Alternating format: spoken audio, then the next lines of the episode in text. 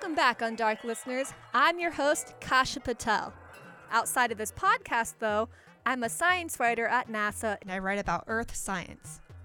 Now, I bring up my day job only because one, brag, I'm employed. Two, it's actually relevant to this episode. It's interesting when I tell people that I work in the Earth Science Department because when they hear NASA, they automatically think of Mars and outer space, but not necessarily about studying our environment. In fact, I get so many questions about Mars that I have to read the latest research about human exploration, not because my job requires it, but because society requires it. Do you know how embarrassing it is when a seventh grader knows more about your workplace than you do? But I don't get it. Earth is my favorite planet because it's the only one that has Wi Fi, as far as we know. Show me that on Mars and maybe I'll change my mind. So, what I'm trying to say is this episode is special to me. We're going to take you inside a tornado chasing airplane, and later we're going to talk to the former EPA administrator, Gina McCarthy. But first, I have some things that I want to talk about. Now, I read a mm-hmm. lot of articles and studies about sustainability efforts, and some of them are just so unbelievable that I'm thinking this can't possibly be real. So I want to know okay, is Kasha really this gullible, or is this something that a lot of people would find hard to believe? So I'm going to bring on our guest, Michael Schulson. You guys might remember him as our media tracker columnist for Undark magazine and I'm going to try and see if he can pick out which sustainability efforts are real and which ones aren't. Hey, Michael, welcome back. Hey, Kasha, thanks for having me. Yeah. So, for those of you who are listening, Michael is our media tracker guru from Undark Magazine. So, we're excited to have him back to talk about a study. But first, we're going to play a game Two Truths and a Lie. Okay. Do you remember how to play this game when you're from when you were young? Yeah, I feel like I'm a 14 year old at summer camp doing an icebreaker, but I'm I'm ready. Oh, nice. Great. Then we can make s'mores after this if you get it right. Great. Perfect. Okay. So the first one.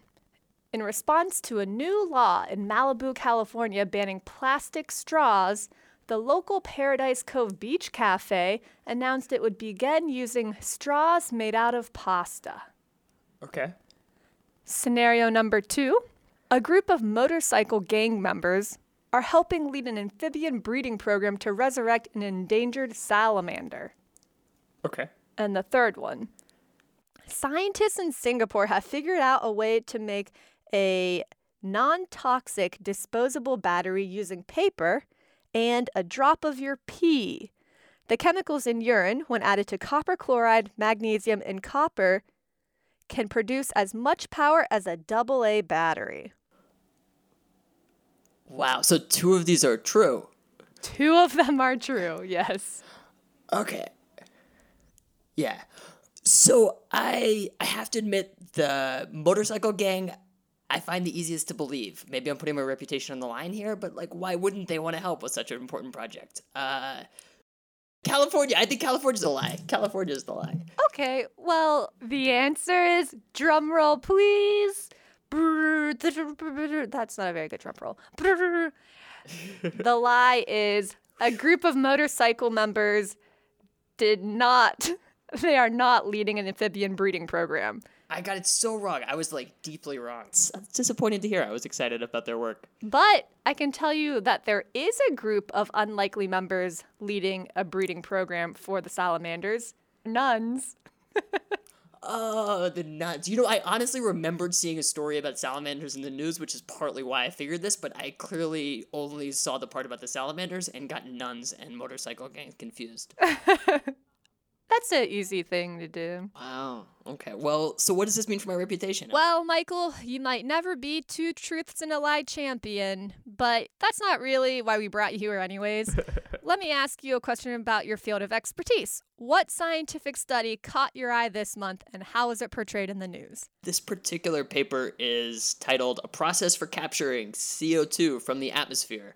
It's basically using a giant bank of fans and a series of chemical processes to take CO2 and turn it into something. Well, it's still CO2, but to turn it into something else. why did it go so viral? Well, first of all, would you say it went viral? I would say that as 23 page studies about obscure chemical reactions go, this one went pretty viral. Yeah.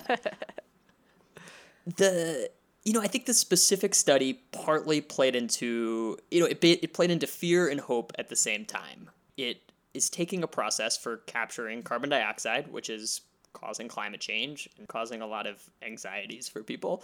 And it's showing a way to take this carbon dioxide and not only take it out of the atmosphere, uh, but also turn it into fuel, which could then be burned. So earlier you said that they're trying to take you said chemical processes but also fans? Do you mean like whoosh, like a blowing fan giant or? blowing fans. Like imagine tons and tons of air conditioning units that have been stacked up that are just sucking air out and then channeling them into this complex series of chemical processes. The fans are there because you need to actually get the air into the system.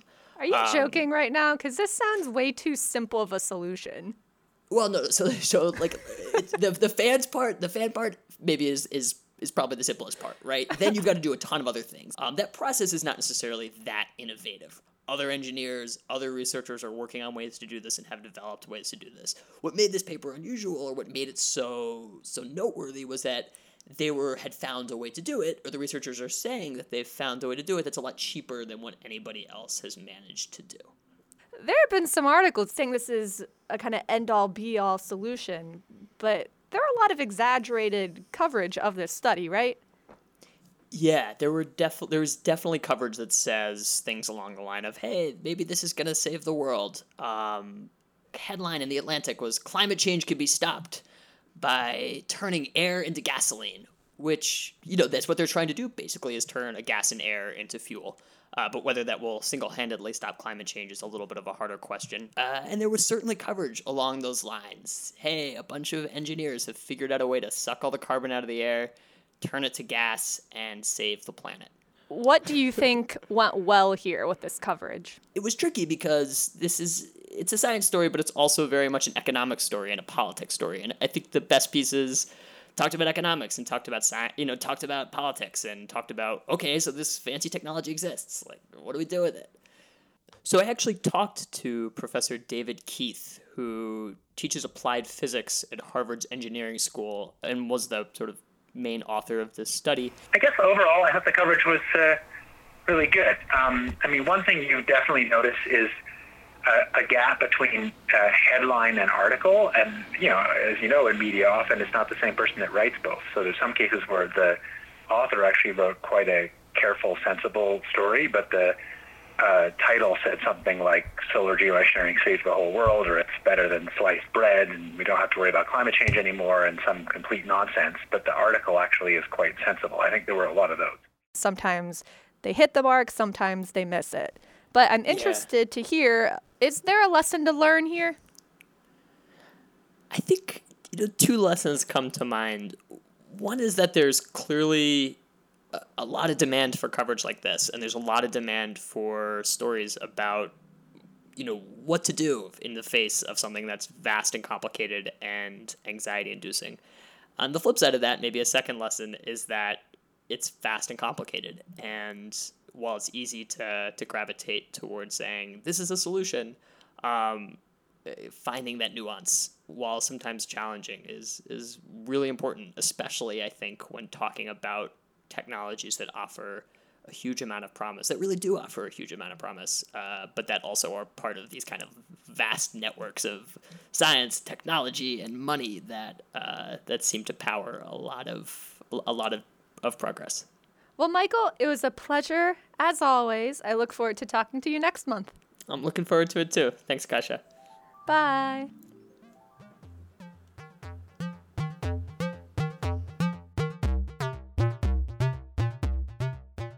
Our next guest traveled with a group of tornado chasers from the National Oceanic and Atmospheric Administration, which is a mouthful, so we just call them NOAA.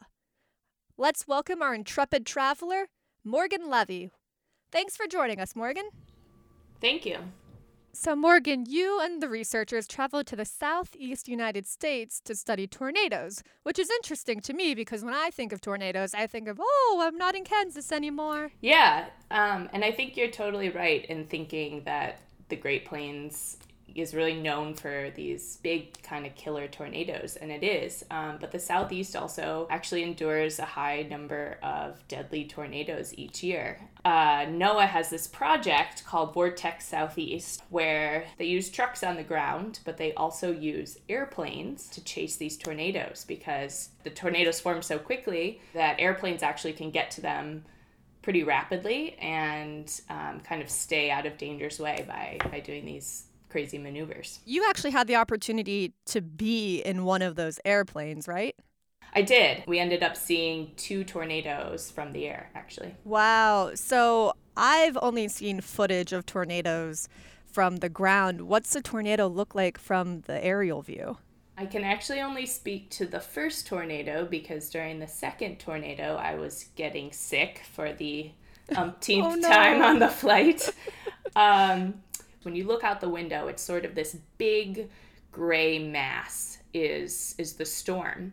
And the tornado sort of this little point that comes down and touches Earth. Um, but what made it really obvious for us was that both tornadoes took out transformers. So you could see this bright flash on the ground, and it was clear that it was caused by a tornado. Cool. Well, let's take a listen.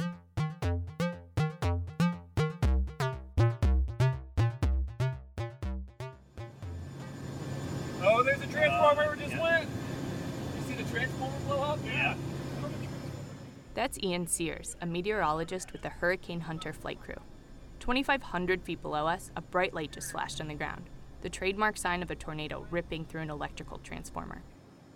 We're in a P 3 aircraft over northeastern Louisiana, and we're doing what most airplanes avoid trying to chase down a tornado. Goes against all reason uh, for what you should be doing with an airplane, that's for sure. It is it is a good mission though, and I really believe that the information that we are collecting is helping to save lives. This flight is part of a project focused on studying how tornadoes form in the southeastern United States, aptly called Vortex Southeast. We're flying back and forth across the front edge of a supercell, the kind of rotating thunderstorm that produces tornadoes. The plane, a four engine turboprop aircraft named Kermit, is a flying laboratory. Kermit's decked out with radar instruments, one on the nose, another underneath that scans horizontally, and two tail Doppler radars, which scan the storm vertically as we fly by. So you're getting these cross angles that are giving you this really fine resolution of the storms. And you can see the rotation in the storms. Uh, we had a really neat instance the other night where you could actually see the tornado sticking out of the storm in the radar. Scientists can then use this data to create a 3D map of the storm's internal structure and learn exactly what conditions lead to a tornado.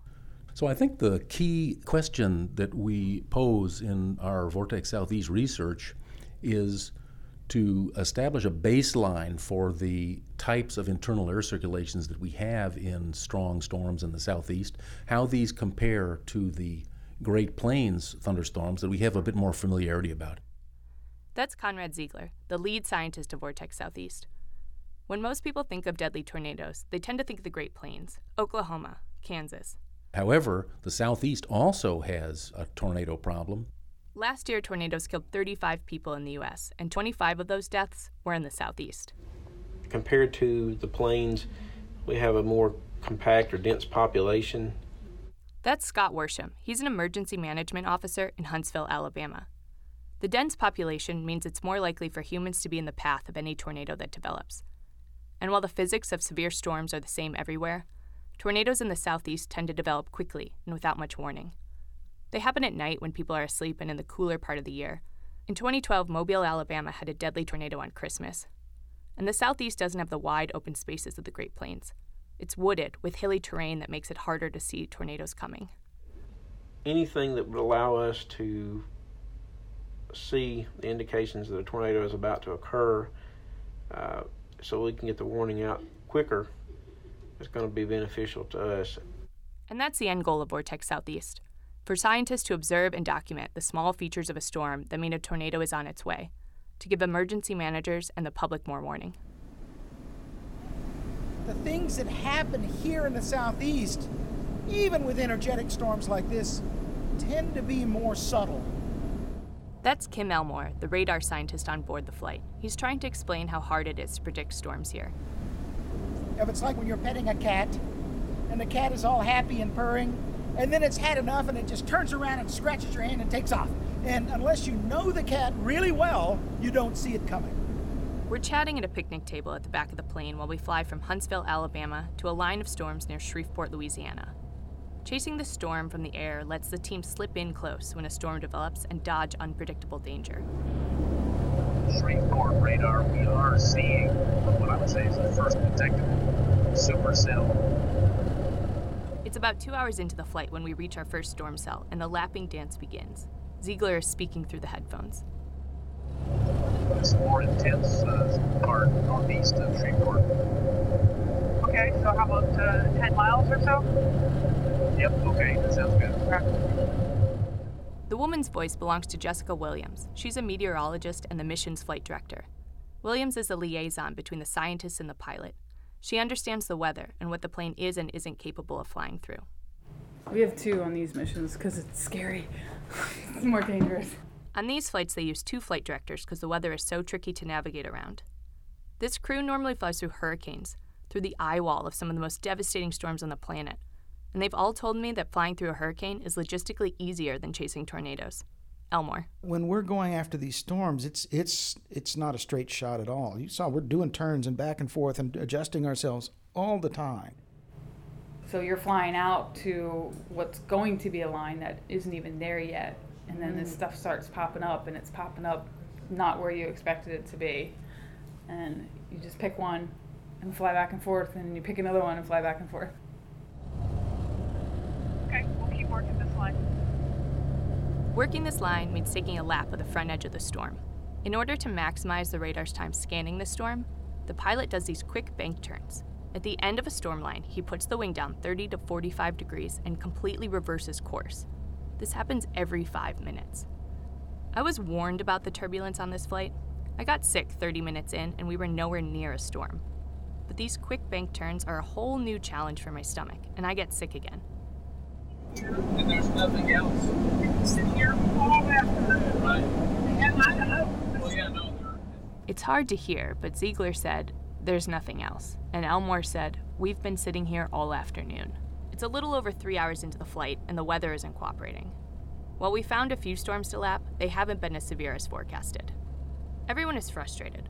They're out here with expensive equipment and a huge team to support this mission. Every second they spend in the air without tracking a severe storm feels like a waste of energy and resources.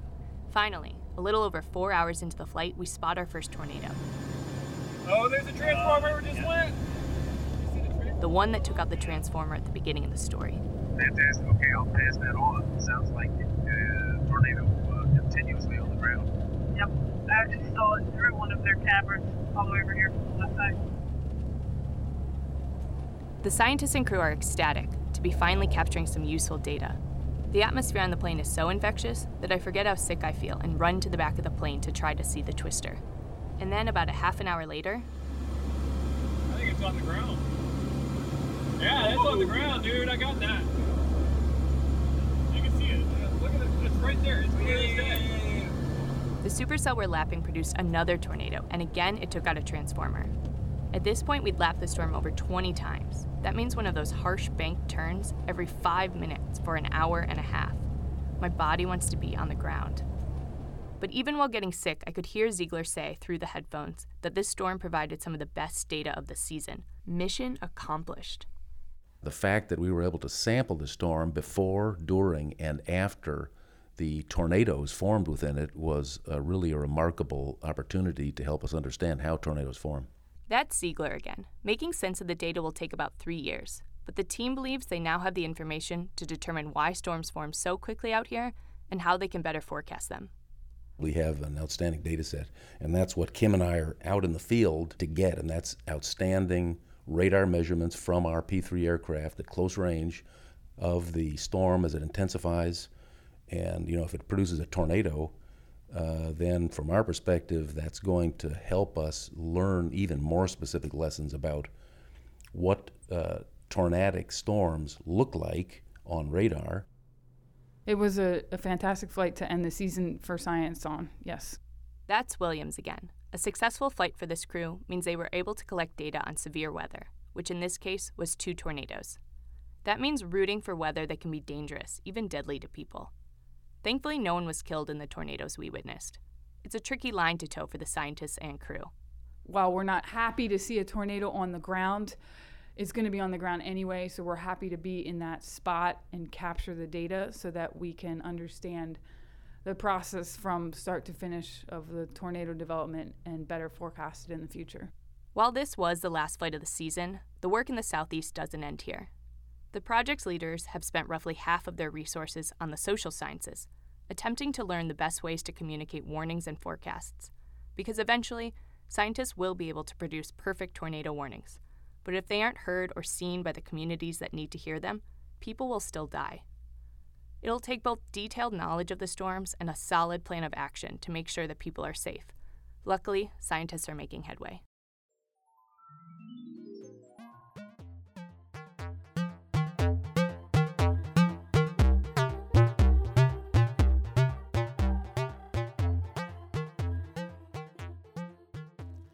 No conversation about the environment is complete without talking about the policy side of things. David Corcoran, senior editor of Undark magazine, brings us an interesting conversation with a very special guest who has had decades of experience in this area. David, welcome back to the show. Hey, Kasha. I'm very excited about your interview with the former EPA administrator. Tell us more about her. Our guest, Gina McCarthy, has had a long career in protecting the planet and its people. She served as an environmental advisor to five Massachusetts governors. Uh, she was the Environmental Protection Commissioner in Connecticut before going to Washington in 2009 uh, to serve in the Environmental Protection Agency. And uh, she was the uh, she had the top job at the Environmental Protection Agency administrator uh, in the second term of President Barack Obama. She's uh, starting a new center at Harvard on the global environment, and she joins us now. Gina McCarthy, welcome. David, it's great to be here with you. Thanks for having me. So, uh, before we talk about your old job, let's talk about your new one. You are director of the Center for Climate, Health, and the Global Environment at the Harvard T.H. Chan School of Public Health. Uh, it's quite a mouthful. Why did you take the job? Well, I took the job because I think it's really important that science drives some of the key decisions that we have to make as a country and, frankly, as a world on how we protect public health and the, the environment and how we move to a much more sustainable way of living here on this planet. And, you know, we just do great science here at the Harvard School of Public Health. It's made all the difference in the world in terms of having us understand some of the pollution challenges that have plagued us and, and how to start reducing those. But I think we have some real challenges moving ahead, and science needs to underpin those decisions. And I think this center can turn science into real actions that people can understand and embrace moving forward so they can tackle climate as a public health problem and not just as a polar bear issue. So I'm just here to learn from what these great scientists do and, and put that work to action. I want to press you on this a little bit because um, usually when we talk about climate change, we're talking about uh, rising sea levels, higher temperatures, bigger storms, uh, polar bears on ice floes. Um, you see it as a health issue. Uh, can you give me a couple specifics? Sure. Um, I think most people in the United States understand that the climate is changing. I think the real challenge we have is to make sure that it's relevant to them in their lives and that we we talk about it in a way that they can get their arms around rather than either sit and worry about what the government's going to do instead of what they can do and what it means for them. Let me give you a, a couple of examples. You know, climate change does include higher temperatures, and with those higher temperatures, you're seeing different types of communicable and, dis- and infectious diseases shifting as the vectors for those diseases shift. So you're seeing people face different challenges in different parts, even of this country, like Lyme disease. You're seeing uh, expanded areas where malaria is a problem. As our water resources are challenged and, and water levels are lower in our rivers and streams, you're seeing opportunities for excess pollution there. You're seeing both challenges with legacy pollutants like lead, but you're also seeing new pollutants that are coming into our water supplies. They may be drawing water from a different area, they may be looking at rivers and streams that now have excess pollution in it. So we are facing serious challenges, and climate change exacerbates that. I think the easiest way to think about it is with air pollution. You know, we know we know in this country that EPA began as a part of the excess pollution that people could see in the world. We knew we had problems. As we've worked hard, those pollutants have gone down, but in a changing climate with higher temperatures, you're going to see more ozone. You're going to see uh, examples of where particulate matter impact directly the ability of our seniors to actually live healthy lives and long, productive lives. But our kids, you're seeing more asthma attacks, more allergies as allergy symptoms, uh, in, uh, as the allergy seasons broaden and get longer. We have real challenges here today as a result of a changing climate. So, climate isn't about polar bears, it's really about our kids. And we want to look at those challenges from a science perspective, not to frighten people, but to engage them. Because, David, we have solutions today. It's not just about explaining the problem, but it's embracing the solution. If we continue to invest in those innovations that bring new technologies to market, we know we can make great things happen. And that's what it's all about. Science is going to both define the challenges in a way that I hope will engage people and make sure they understand that these issues are relevant to them, but also brings solutions to the table. So it's an exciting place to be here at Harvard, working with world class scientists to sort of bridge the gap between science and the public. You just opened at the end of May, and I see you've already announced a, partnership with Google on healthy buildings. Uh, can you talk about that? I can. You know, we have some some great uh, folks here that really understand what it means to have a healthy building and why that's important, not only for our health but for our productivity. You know, we have opportunities today to work with Google and others, and we're doing this at Harvard to establish building standards. So as you're greening buildings and potentially making them tighter so that they're more efficient, you can inadvertently stagnate the air in that building, or you can capture the toxics that are off gassing from rugs or, or from chairs and other furniture in a way that will make the toxicity problems more difficult and in a way that doesn't provide sufficient fresh air for the occupants of that building. And so we want to not just have green buildings, but you want healthy buildings. And today we have experts in how to monitor buildings, how to look at the air quality, how to establish building standards for Harvard University that Google's working with us on, so that we can translate to others how they can establish building standards that will not only keep the occupants healthy, but for corporations, how we keep their, their people productive. Okay, let's move on to your old job as administrator of the Environmental Protection Agency under President Obama. I'm curious what you saw as your biggest challenges there.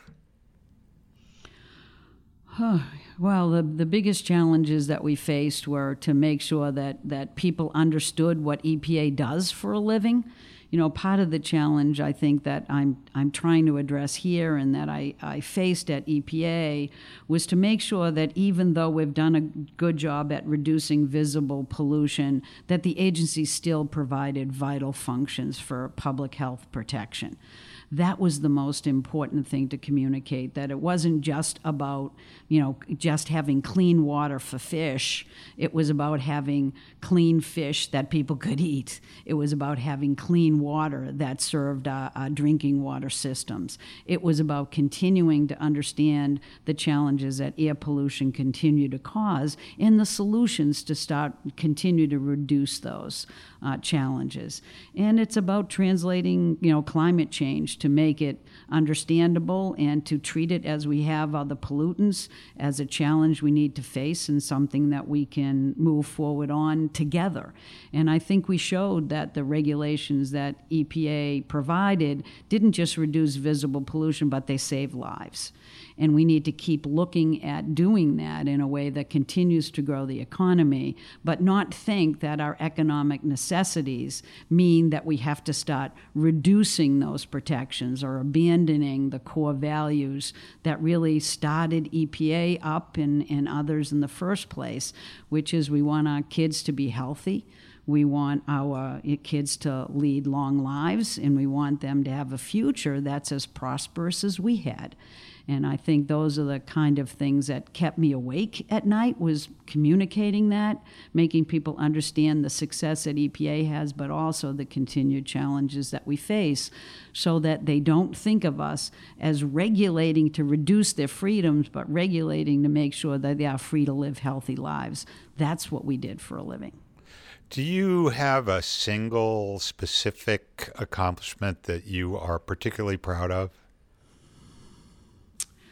Um, I, I, I, do think that uh, there were a number of things that I think the agency did well, and not because of me, but because the science was there.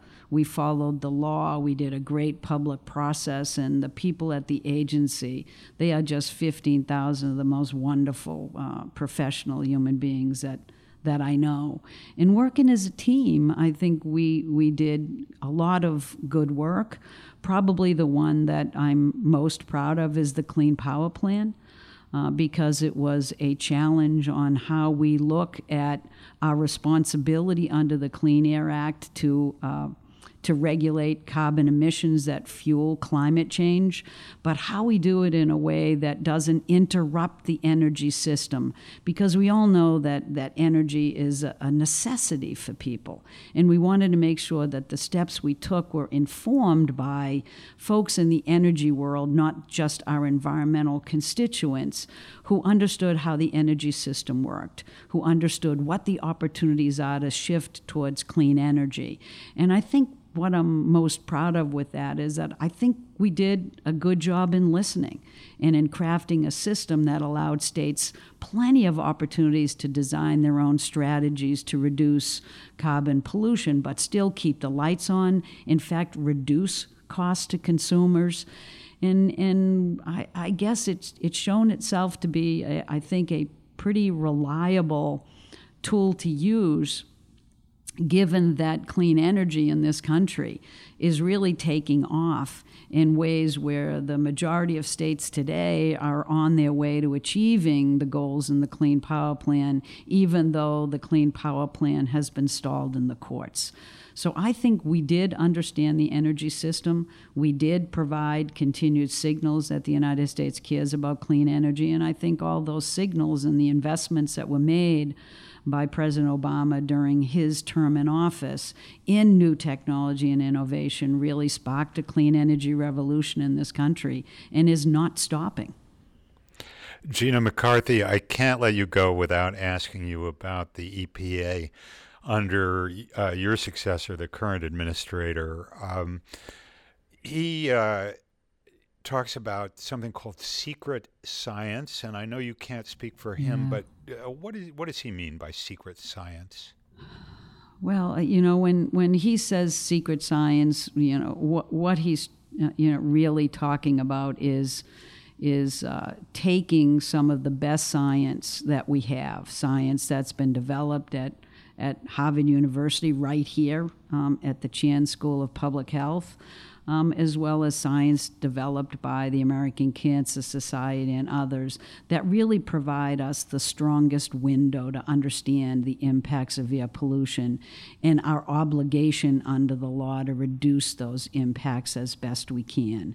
And he is using secret science as a term to try to diminish the agency's ability to consider this best science because he knows that when you do, then it's going to demand that actions be taken. And that's sort of how the law works.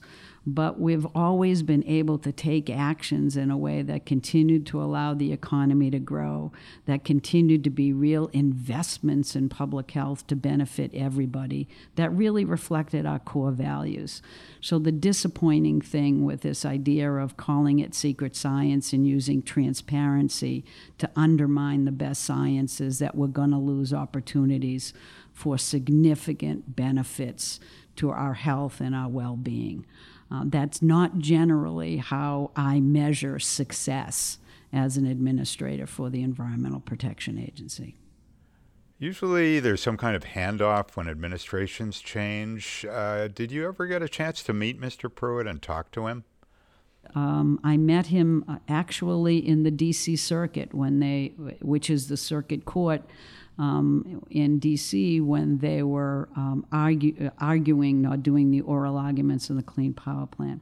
So I do not know him personally. Um, I, I know that he sued the agency 14 times. I guess that's as personal as it got. Um, but I don't know him personally, and and I would wish him great success in if if he uh, really could take a, a little bit more care to make sure that in his effort to um, do his job that he focused on improving public health protections. That would be that's really what the job is about. That's the mission of EPA is to protect public health and our natural resources.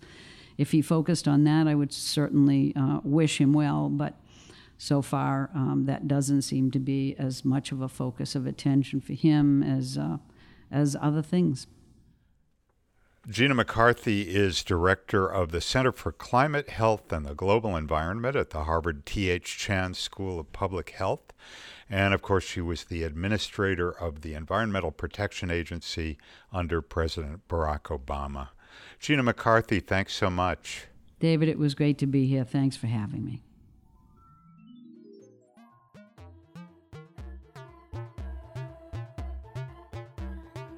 All right, Undark listeners, thank you for joining us. This podcast was produced by Lydia Chain. Music was created by the Undark team. And I'm your host, Kasha Patel. See you next month.